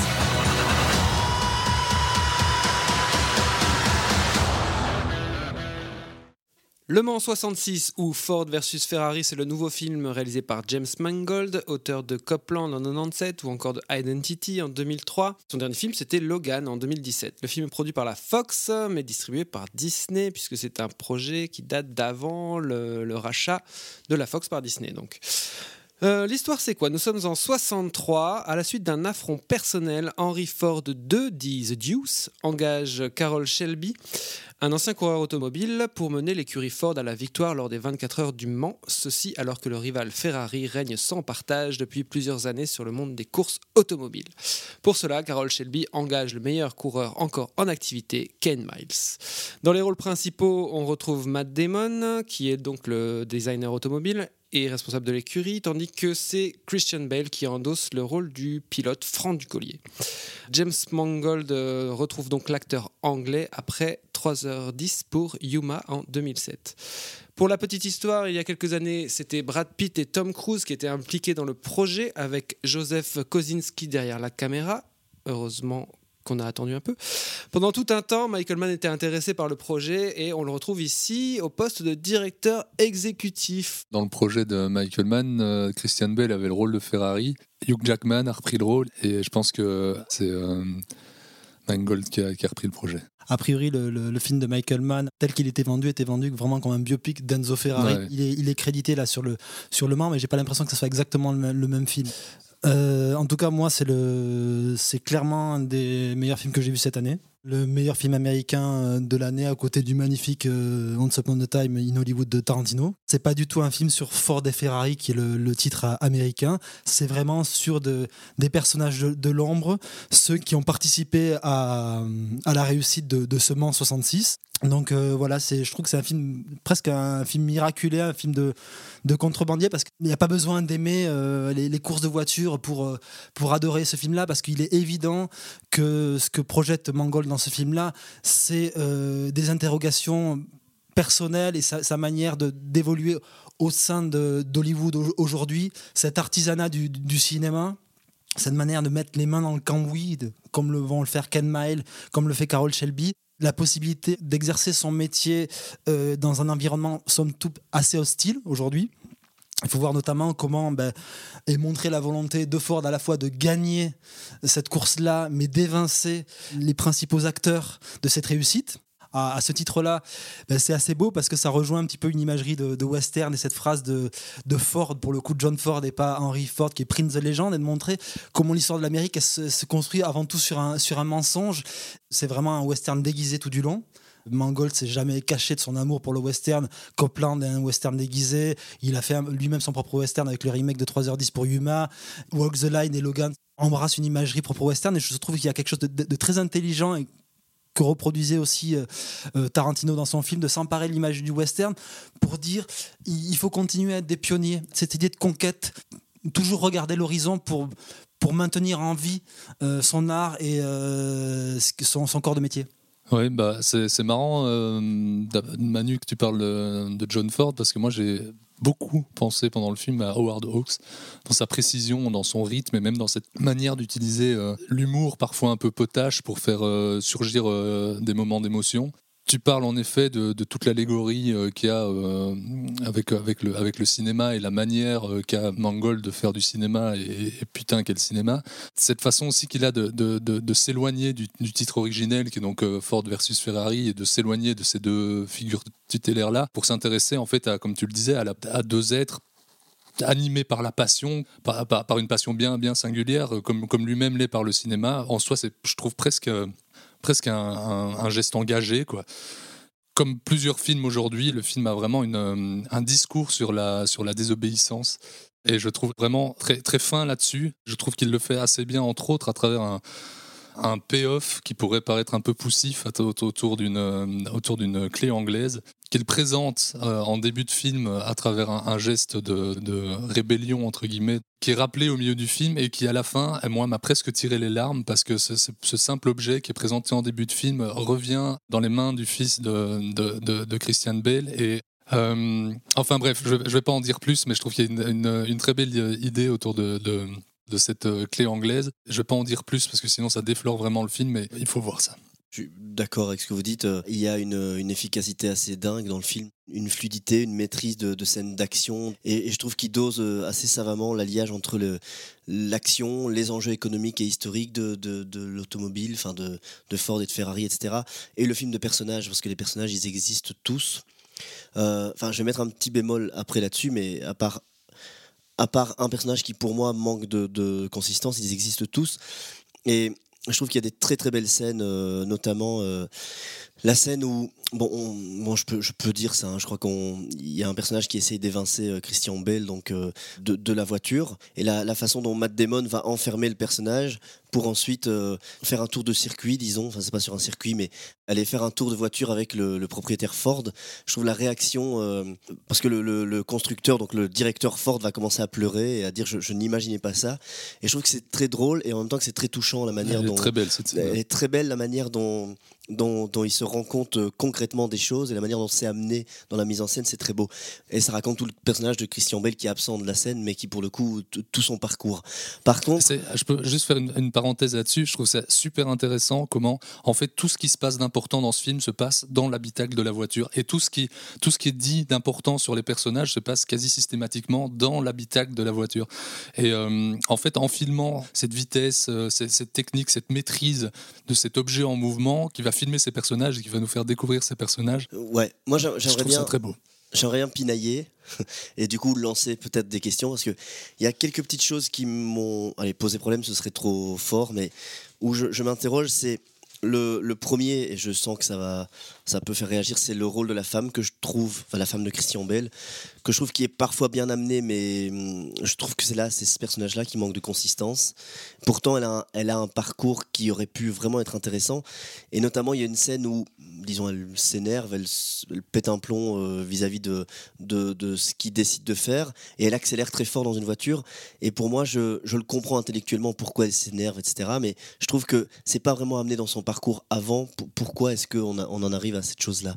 Ça, c'est une première chose. Et les deux autres petites choses, c'est que je trouve le personnage du directeur commercial, je crois, qui s'appelle Bibi ou quelque chose comme ça, est, un peu sous-écrit. En tout cas, je trouve bizarre sa colère et sa frustration. Il y a une première scène où il a une petite altercation avec Christian Bale vis-à-vis de son fils, mais je trouve que qu'il en veuille étonne, enfin aussi fortement et aussi longuement à, ce pilote-là pendant tout le long du film, quitte à faire peut-être foirer sa propre équipe, j'ai du mal à comprendre pourquoi il en arrive là.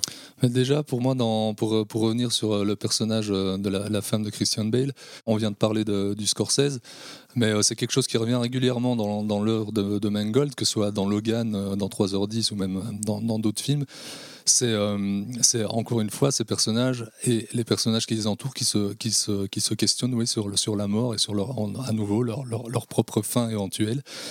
Euh, c'était très, très parlant aussi dans, dans, le cas du personnage de Logan. Et c'est à nouveau le cas ici. Et je trouve, entre autres, dans des, scènes que je trouve très belles, et cette scène de, dispute dans la voiture, ou alors plus tard, une scène que je trouve encore plus belle, qui est celle euh, qui se passe à travers la vision de l'enfant, qui ne comprend cette crainte que par rapport à sa mère, et qui. Euh, donc je parle d'une scène où il regarde la, course du Mans à la télé avec sa mère.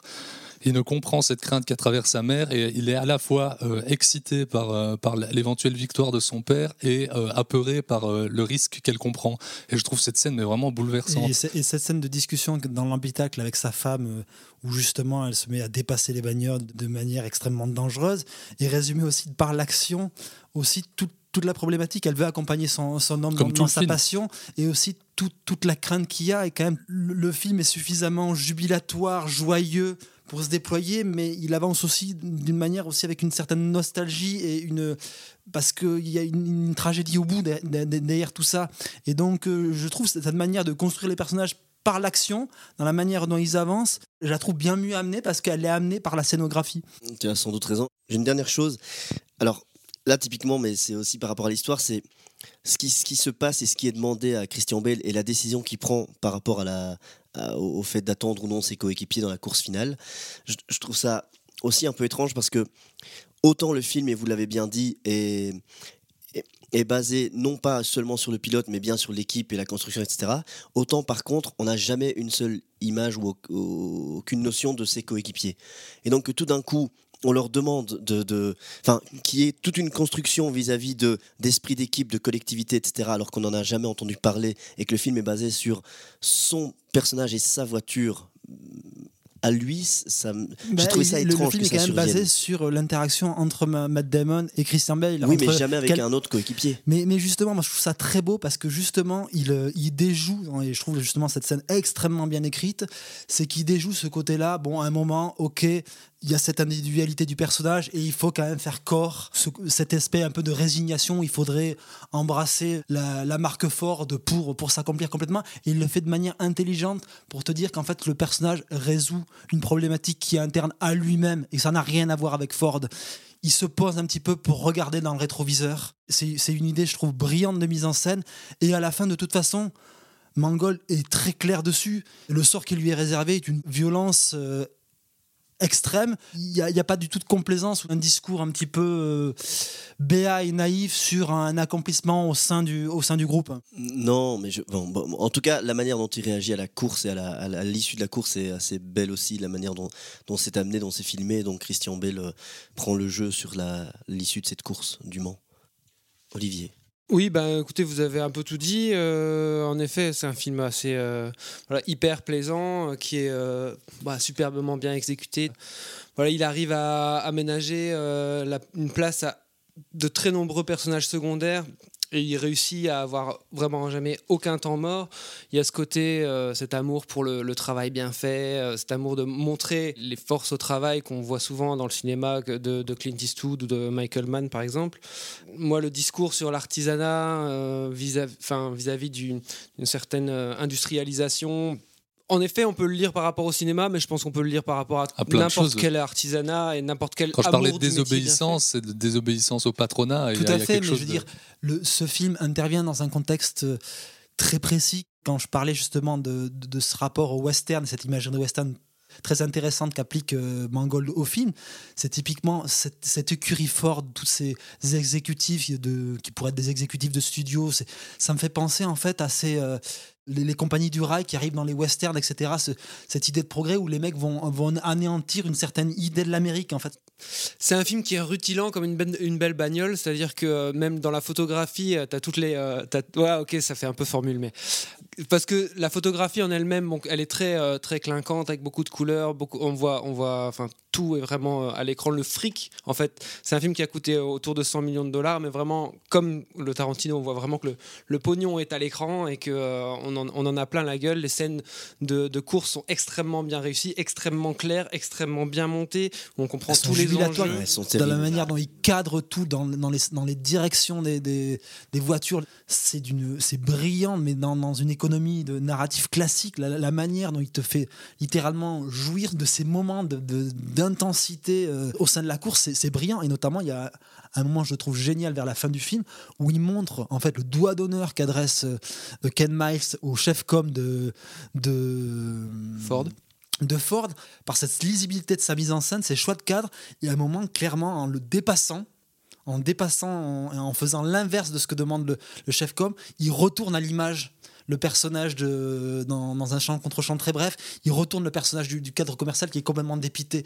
D'autant plus que même ce qui se passe euh, au niveau du paddock est hyper clair, hyper fluide, alors que, bon, quand on n'est pas habitué au monde des, des courses automobiles, c'est un truc euh, qui peut sembler euh, parfois difficile dans, sur certains enjeux ici. Bon, voilà, il y a vraiment un travail d'orfèvre euh, au, ça, le niveau de, précis, ouais. la- au niveau de tous les enjeux sur tous les personnages. C'est hyper bien fait, c'est hyper agréable à suivre. Tous les enjeux sont super clairs, super nickel. À tel point que on pourrait dire même que c'est un film qui, quelque part, ne prend pas. Enfin, dans lequel le spectateur n'a pas énormément de place. C'est-à-dire que euh, c'est un film où on est toujours extrêmement sûr de qu'est-ce que les personnages éprouvent à tel moment, etc. Très a- en phase avec, avec son sujet, en gros. oui, oui, tout à fait, très en phase avec son sujet et très clair, voilà, très dirigé, très clair. Enfin voilà, euh, impec, nickel. Il y a cette figure qui est reprise du euh, Perfect Lap.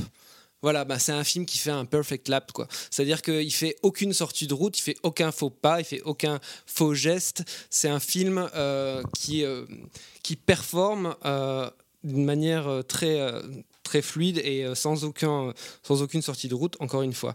Mais on peut se dire aussi que euh, bah, parfois on aime bien les sorties de route, on aime bien que les, les gens aillent dans le rouge, qu'ils prennent des risques, qu'ils pètent leur moteur. Et euh, voilà, si, euh, si euh, le, le- le film est clairement plus du côté de l'artisanat et donc quelque part du côté de Ferrari, je pense que c'est quand même nettement plus une Ford qu'une Ferrari.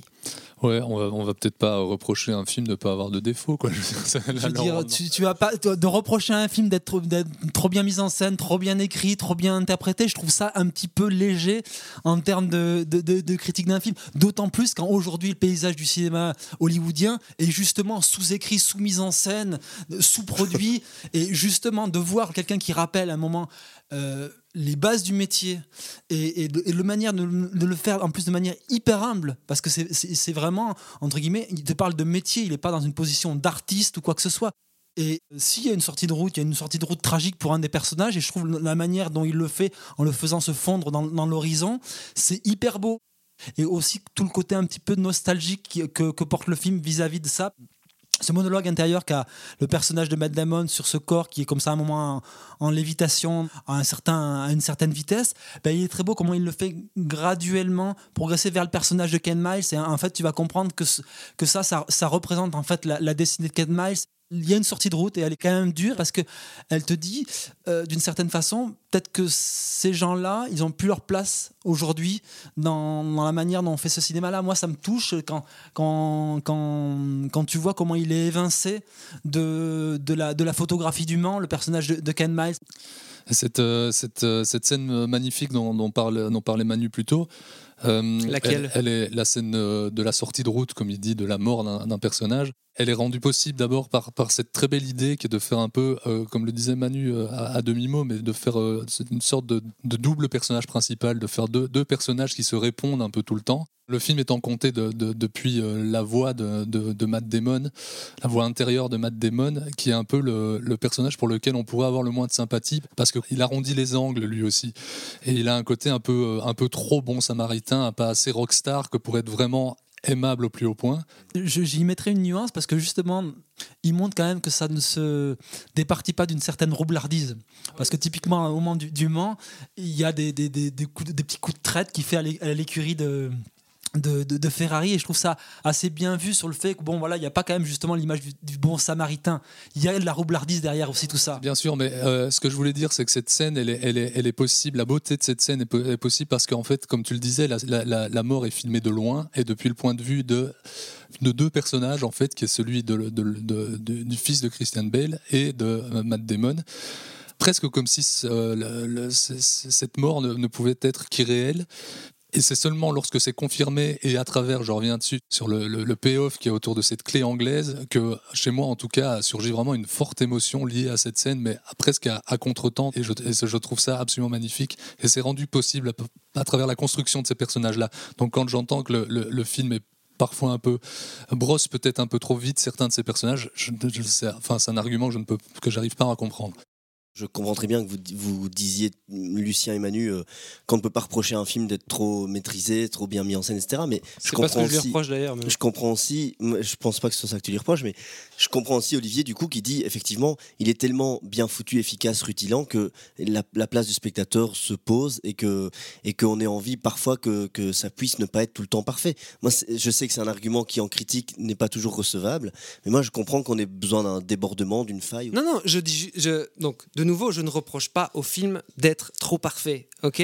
Je dis juste que c'est un film, en effet, jubilatoire. Tu prends ton pied pendant 2h20, c'est clair, tout est hyper fluide, limpide, et c'est tout ce qu'on on attend du cinéma américain, et, euh, et ça fait vraiment plaisir, ça fait vraiment du bien de voir ça. En plus, c'est bien joué, les acteurs s'éclatent, et tu sens qu'ils s'éclatent. Mais c'est juste que je dis que c'est un film où le spectateur n'a pas beaucoup sa place et qu'il a peu à emporter avec lui. Donc tu jouis sur ton fauteuil pendant 2h20, mais quand tu rentres à la maison, bah, moi j'en ai moins de souvenirs qu'un film qui m'a procuré sans doute euh, moins d'émotions directement qu'un film comme The Irishman par Ouais, je suis exemple. d'accord avec ça.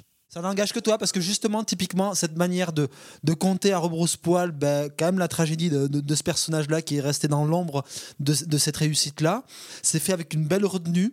Et justement, de voir à ce point-là que euh, sur un film de commande, Mangold s'empare de ce récit-là pour en faire quelque chose qui est, qui évidemment très, un rapport très intime qu'il a par rapport à, la création, aux questions qui se posent vis-à-vis de sa place aujourd'hui à Hollywood, ben, je suis désolé, mais euh, oui, ça me dit beaucoup sur l'état du cinéma actuel, sur Mais c'est juste. Tant mieux pour toi, Manu. Tant mieux pour toi. Mais moi, par exemple, le perso- tout ce qui se passe autour du personnage du gamin, je, je- je l'appréhende bien, mais ça ne m'émeut pas. Le film ne m'émeut pas, jamais. À part dans les, dans les scènes, en effet, qui sont jubilatoires. Et elles le sont. Mais sur les enjeux humains, le film ne m'émeut pas. Jamais. Après, je suis peut-être une ordure. C'est peut-être le Kevin Feige de l'émission. hein. Même en dehors de l'émotion, euh, comme le dit Manu, moi je, je- je reviens quand même. Donc évidemment avec cette émotion, mais je reviens quand même avec un, vrai propos quoi. C'est pas, c'est pas. tu- Il y a des films qui m'émeuvent pas, mais qui me suivent parce que je, parce que j'en ai capté le, le propos simplement. Et ici, non seulement pour moi il y a de l'émotion, mais il y a un vrai propos qui tient et qui ne s'arrête pas une fois que le, le End apparaît à l'écran. Voilà, moi c'est vrai que quand euh, pour moi, Michael Mann est peut-être le, le le plus grand cinéaste américain de ce siècle-ci. Et quand j'ai appris, sans avoir trop suivi le- le- le- le- les changements du projet, que, que c'était plus Michael Mann qui était en charge euh, de ce projet avec Christian Bale autour de Ferrari, mais Mangold, je me suis dit, bon, ça, va être sympa, mais dommage quand même. Et puis quand je vois ce qu'il ce qu'il nous offre, bah moi, c'est purement ce que j'attends du, cinéma hollywoodien. Un vrai film de, un film de contrebandier, comme le disait euh, Manu. Très bien, merci messieurs. Je propose qu'on s'arrête ici sur le film et qu'on passe à J'accuse de Roman Polanski. Vous êtes désormais responsable du renseignement. Mon colonel. Si nous découvrons que Dreyfus n'est pas de traître, je pense que nous devrions agir rapidement dans l'intérêt de l'armée. Bon Dieu, mon colonel, laissez tomber. Ce sont eux les chefs. Nous suivons leurs ordres. Je ne veux pas d'une autre affaire Dreyfus. Ce n'est pas une autre affaire Dreyfus, mon général. C'est la même. Où est le dossier secret sur Dreyfus? Désormais, je m'en chargerai personnellement. On intercepte mon courrier. Je suis constamment suivi. Peux-tu prouver tout cela? Je voudrais éviter un scandale. C'est déjà un scandale. Tu devrais quitter Paris quelque temps. Et toi? J'ai l'honneur de vous présenter Monsieur Émile Zola. Quelqu'un doit exposer toute l'histoire. En tant qu'officier d'actif, je ne peux rien écrire là-dessus. Vous non, mais moi si. Malgré la polémique sur laquelle nous ne reviendrons pas ici, l'équipe de transmission a souhaité traiter du film de Roman Polanski, simplement parce que l'œuvre de Roman Polanski est à nos yeux importante, tant historiquement que dans nos vies de cinéphiles respectifs. Euh, ceci n'est pas non plus une prise de position de notre part euh, par rapport à l'affaire Polanski en elle-même. Néanmoins, il est possible que le contexte de sortie de J'accuse donc ait teinté notre réception, mais je laisse euh, chaque euh, transmetteur libre de, de parler de ça quand il aura la parole. Donc J'accuse, c'est une adaptation par Roman Polanski lui-même du roman D, écrit par le journaliste britannique Robert Harris. Le film se déroule à Paris en 1894 et commence sur la dégradation du capitaine français de confession juive Alfred Dreyfus, accusé d'espionnage à la solde des Allemands.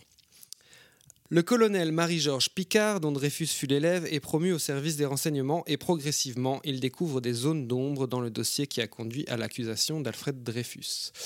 Le film est interprété par pléthore d'acteurs français de la comédie française, de l'Académie française. Euh, Jean Dujardin, Louis Garrel, Mathieu Amalric, Melville Poupeau, Grégory Gadebois, Vladimir Yordanov ou Damien Bonnard encore qu'on retrouve après les Misérables. Ouais, bah, je commencerai bien sur le film, mais comme tu as commencé sur aucun film aujourd'hui, Oli, je te, je te renvoie la, la, balle. Oh, merci, c'est d'un naturel tout ça. Qu'est-ce que tu as, qu pensé de J'accuse? Eh ben, j'ai trouvé que c'était un film pas très clair. J'ai plutôt apprécié le film, même si je trouve qu'il y a des, des énormes problèmes. J'aime vraiment bien le début. Et surtout, je trouve que le propos du film, au début du film, est, est très clair. C'est sur cette France faisandée, là, symbolisée par ce, par ce personnage euh, syphilitique, euh, par le fait que euh, Dujardin ne sache pas ouvrir les fenêtres de son bureau. Voilà, il y a quelque chose qui croupit, il y a quelque chose, voilà, cette haine de l'étranger, cette haine du, cet antisémitisme, etc. Je trouve que tout le, film va vraiment bien dans un sens. Et puis après, il y a le côté un peu qui, commence sur l'enquête que je trouve sympa, dans cette espèce d'enquête dans les bas-fonds d'un Paris en déliquescence. Et puis après, au bout d'un moment, je trouve que le film se perd. Euh, je sais plus très bien ce qu'il veut me raconter. Euh, je trouve que la structure est très problématique. Cette fin, c'est comme s'il n'y avait pas de climax. Y a, elle découpée avec des sauts dans le temps de manière très bizarre.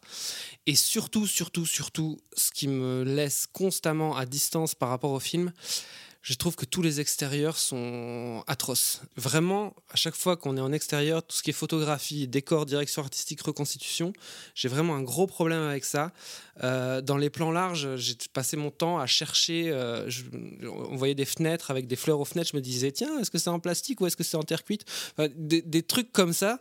Euh, et, j'ai vraiment décroché dans sa, deuxième partie. Mais moi, je suis, je suis d'accord avec toi parce que, bon, la réception du film est sûrement teintée de de l'affaire qui entoure la, sortie du film. Mais plus qu'un film qui sent le souffle, pour moi, c'est un film qui sent le formol. On parlait du film de, de, de, de, Scorsese, que certains pourront qualifier de film grabataire, ce qui n'est pas. Mais là, pour le coup, pour moi, c'est vraiment un film grabataire et vraiment problématique. J'ai trouvé le film d'une laideur visuelle absolue avec des incrustations numériques franchement dégueulasses. Ça m'a rappelé le dur souvenir de l'anglaise et le duc de, de Romer dans ses expérimentations foireuses. C'est une dimension extrêmement figée, corsetée de ses cadres, etc. Un, côté théâtral surjoué, la dégradation du capitaine Dressus. Je suis désolé, mais les, armes qu'on brise sur, sur, un genou comme ça en début de film, ça fait vraiment au théâtre ce soir. C'est ah, une référence à une gravure très célèbre. justement, ça, pour moi, au cinéma, il se pose pas du tout la question de la, manière de le, de le restituer au cinéma, cette dégradation, et donc ça fait extrêmement factice. Euh, dès le début, euh, il y a plein de plans qui sont vraiment en termes d'incrustation, euh, de, composition entre les personnages, où tu sens vraiment les fonds verts, les incrustes, c'est vraiment assez hideux. Effectivement, toute la partie enquête début d'enquête est assez intéressante parce que justement on rentre dans un récit beaucoup plus ludique et, c'est assez bien rendu cette, France sclérosée qui, attache assez peu d'importance au final à, la question de la vérité. Après, comme, comme toi, je trouve que c'est un film assez, euh, assez mal raconté parce qu'à la toute fin du film, quand vient cette confrontation entre Picard et, euh, et Dreyfus, ben, le dialogue qui est échangé entre eux, tu ne sais pas trop comment se positionne Polanski vis-à-vis de ça, les reproches qu'adresse Dreyfus à Picard, c'est assez peu clair. Et en plus, bah, le film, justement, on a on reproche euh, dans la sortie du film le fait que, que Polanski, entre guillemets, se, se lave, euh, lave, son, son lave son histoire avec celle de, de, Du moins, se projette dans le personnage de, du, du, capitaine Dreyfus. Le, capitaine Dreyfus est un personnage extrêmement périphérique au récit. Euh, oui, ça, moi, j'ai pas du tout trouvé pour le coup. j'ai du, du mal à voir en quoi il se projette. Alors, c'est des propos qu'il a tenus dans un dossier de presse, mais dans, dans la réalité du film, on est vraiment centré sur ce personnage de, de, Picard, qui est un personnage un peu en plus un peu ambigu parce qu'en fait, il est, il est quand même montré dès le début comme quelqu'un qui, qui, est clairement antisémite, mais euh, qui va quand même être montré comme quelqu'un qui, euh, à un moment, va se, avoir une question quand même de morale qui va se poser à lui par son professionnalisme par la manière d'exercer son métier, qui est un moment où, sur lequel il ne, peut, il ne peut transiger. Et ça, je trouve ça assez intéressant, sauf que bah, le, film, vu qu'en fait il ne sait pas trop sur quel pied danser avec ce personnage du capitaine Dreyfus, arrive sur un, un final extrêmement effectivement déceptif et qui questionne sur en fait qu'est-ce qu'a voulu me, raconter Polanski?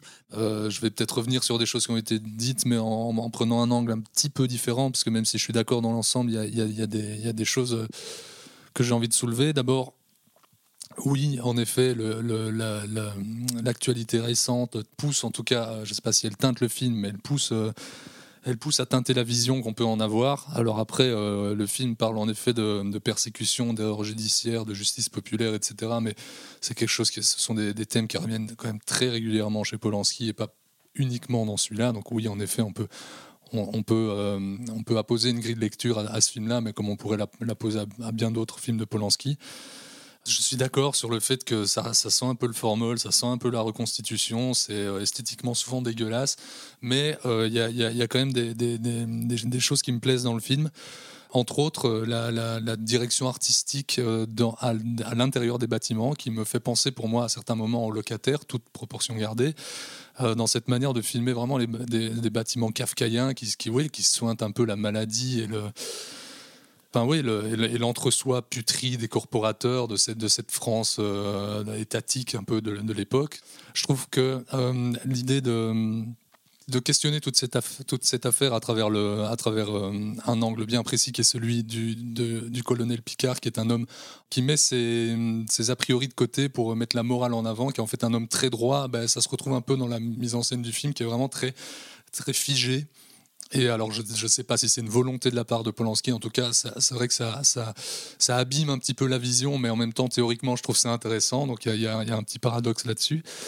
Euh, D'ailleurs, je trouve ça, pas inintéressant la manière dont il filme. J'ai l'impression que quasi tout, enfin, en tout cas, énormément de scènes, entre, autres la scène d'ouverture et un, et un duel entre, entre Gadebois et, euh, du jardin. Et du jardin plus tard dans le film, euh, de manière vraiment comme un, observateur, comme ça, qui, avec des, des travelling de droite à gauche. Alors, je peut-être pas aller euh, trop loin et commencer à interpréter la, droite et la gauche, mais, en tout cas, il y, a quelque chose d'intéressant là-dedans. Et puis, il arrive quand même à faire, euh, vivre et à, à, rendre un peu lisible certaines scènes à travers une, une forme de, de, Je parlais tout à l'heure de, de, de, ce côté figé, raide, mais on peut aussi voir une sorte de minimalisme, de, ligne claire, presque qui permet de, de, de, voir un peu ce que, tout le côté théorique qu'on que, qu'on ouais, peut apposer à l'œuvre. Mais, mais, mais, mais, quand même qui, qui, se fracasse dès que tu passes. Oui, non, le, Olivier en parlait sur les extérieurs, c'est d'une. Les extérieurs sont dégueulasses, horrible, on est absolument Ça, ça ne vit ouais. pas et pas, pas, pas, pas, par une intention de mise en scène, parce que vraiment,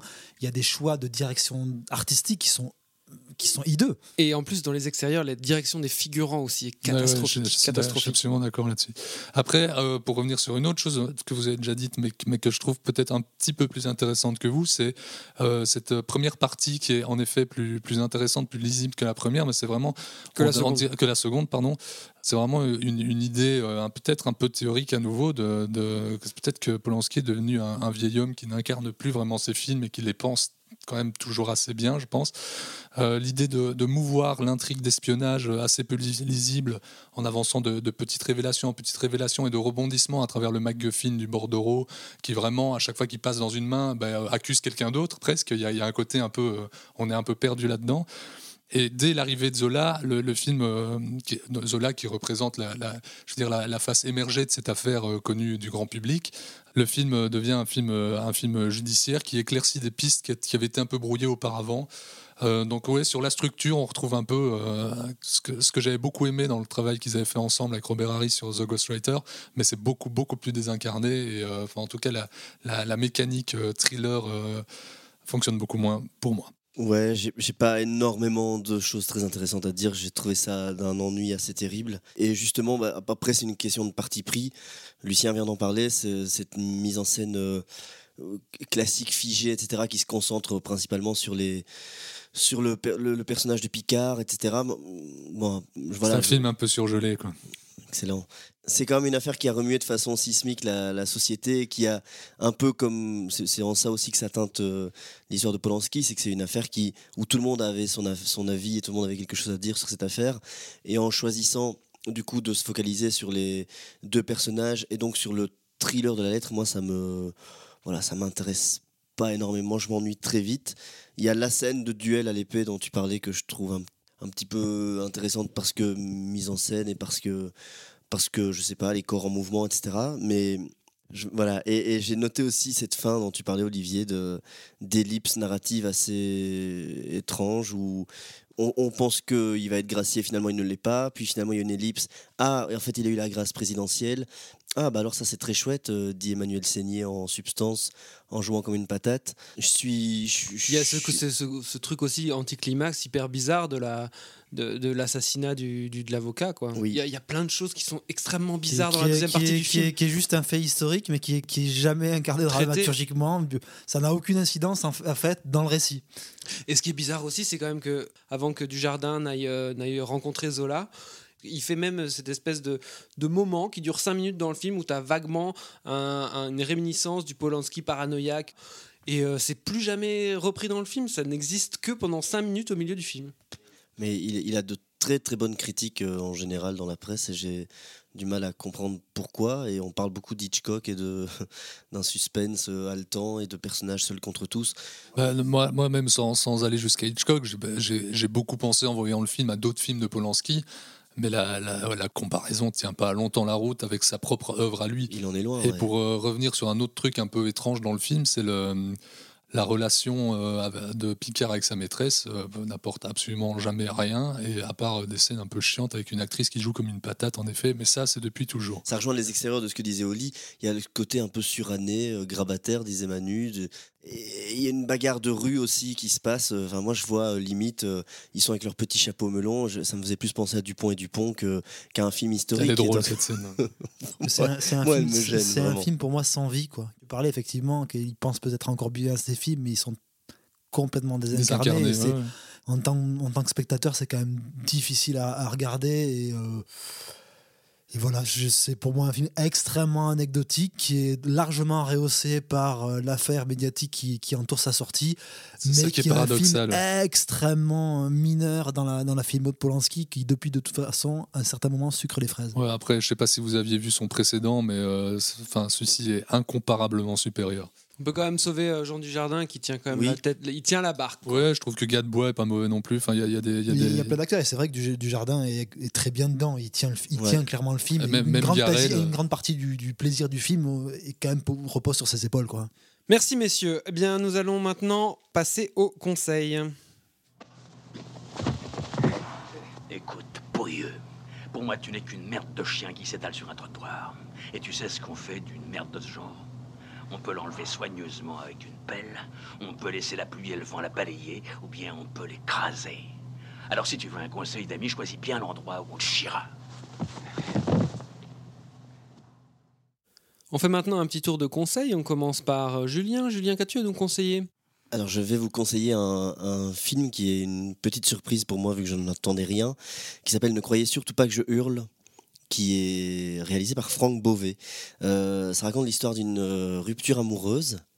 En fait, c'est un, c'est un réalisateur qui s'est exilé en Alsace pour vivre avec son compagnon. Et à la suite de cette rupture, il se retrouve complètement perdu dans un petit village alsacien. C'est la France 2016, donc en état d'urgence. Il est complètement perdu dans le, dans le flot, dans le, le- ce qui se passe politiquement. Et il regarde 4 à 5 films par jour et il décide d'en faire un documentaire. Et il dit euh, Je décide de restituer ce marasme, non pas en prenant la caméra, mais en utilisant des plans issus du flot de films que je regarde. Donc il a vu près de 600 films, je crois, en 4 ou 5 ans. Et il utilise les images de ces films pour faire des plans et en même temps il parle de sa, de sa rupture. Il y a un, monologue de, de ce mec qui parle sur, sur des plans de films qu'on connaît qui vont de 1930 à aujourd'hui.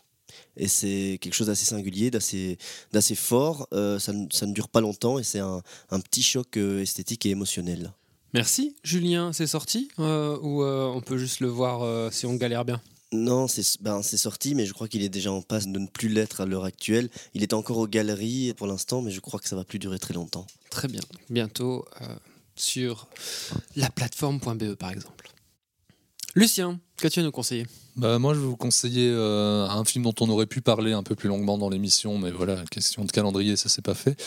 Euh, c'est la, très belle adaptation du, encore plus beau euh, bouquin de Jack London, qui est Martin Eden, film italien qui, transpose le, bouquin de London en, Italie dans, dans une époque inqualifiable. L'adaptation est un peu libre euh, et choisit d'amoindrir un peu le, côté, euh, la, romance du, bouquin pour euh, approfondir son côté politique, son propos politique, qui avait été assez mal reçu à l'époque. Je trouve qu'il le fait de manière assez fine. Le bouquin est un bouquin magnifique. C'est un personnage immense. Je trouve que l'acteur qui l'interprète l'est aussi, vraiment tout en nuances, assez incroyable. On, sent que le réalisateur adore son personnage sans totalement adhérer à son propos. Euh, voilà, on aurait pu, on aurait pu euh, parler des heures du film, mais c'est un film qui vaut la peine pour ceux qui ont euh, lu le bouquin ou pas d'ailleurs. Très bien, merci Lucien et Manu. Moi, Olivier, je vais te faire, euh, je vais faire deux, deux, deux, conseils assez, assez courts. Ça sera Hoffa de, de Danny DeVito, justement pour revenir sur la figure de, de Jimmy Hoffa. Danny DeVito est un réalisateur assez sous-estimé et son, son Hoffa est, est, vraiment un film euh, à revoir, d'après un scénario de, de, David Mamet. On y voit beaucoup plus la, la période, euh, une période qu'on ne voit pas dans, dans, dans le film de Scorsese, qui est l'ascension de Jimmy Hoffa, interprété par Jack Nicholson au sein du syndicat des, Teamsters, puis c'est un syndicat des camionneurs américains, jusqu'à à sa chute, qui est filmée d'une autre manière, avec une autre, euh, une autre vision sur la, fin de, Jimmy Hoffa, puisque le film est antérieur aux, révélations faites par Frank Sheeran, sur lequel est basé le film de Scorsese. Et mon deuxième conseil, ça sera pour rebondir sur euh, Les Misérables, un film de Stefano Solima qui s'appelle All the Cops Are Bastard, qui justement suivait, lui, non pas une, équipe de la BAC, mais une unité anti-émeute euh, euh, italienne. Il se terminait quasiment de la même façon que le film de, de Lajli, mais de manière beaucoup plus frontale, euh, avec une, une, idée que de toute façon le choc il était inévitable, contrairement au, au Lajli. Voilà, je trouve que c'était un film euh, extrêmement fort pour parler de la situation sociale et politique de l'Italie de l'époque et qui transparaît encore aujourd'hui et la manière dont l'Italie a complètement implosé. Un film qui, à mon sens, ben, autant sur le plan cinématographique que politique, allait plus loin, était plus radical que, le, que Les Misérables. Merci beaucoup Manu. Euh, quant à moi, je vais faire un petit peu d'autopromotion. Vous pouvez nous liker, vous pouvez nous suivre sur les réseaux, vous pouvez nous laisser des commentaires, ça nous fait beaucoup plaisir. Et puis, euh, je voulais vous dire aussi qu'on a une nouvelle rubrique hebdomadaire qui s'appelle La dernière séance, dans laquelle vous en apprenez plein sur nous et sur ce qu'on aime et sur ce dont on parle en off. Voilà. Donc, euh, et sur comment on écrit et sur comment on écrit, parce que oui, voilà, c'est vrai qu'on s'exprime assez mal et on écrit encore pire. Donc venez constater ça. Merci beaucoup à tout le monde. On essaye de vous revenir pour euh, une émission actu avant le 31 décembre, mais à très bientôt.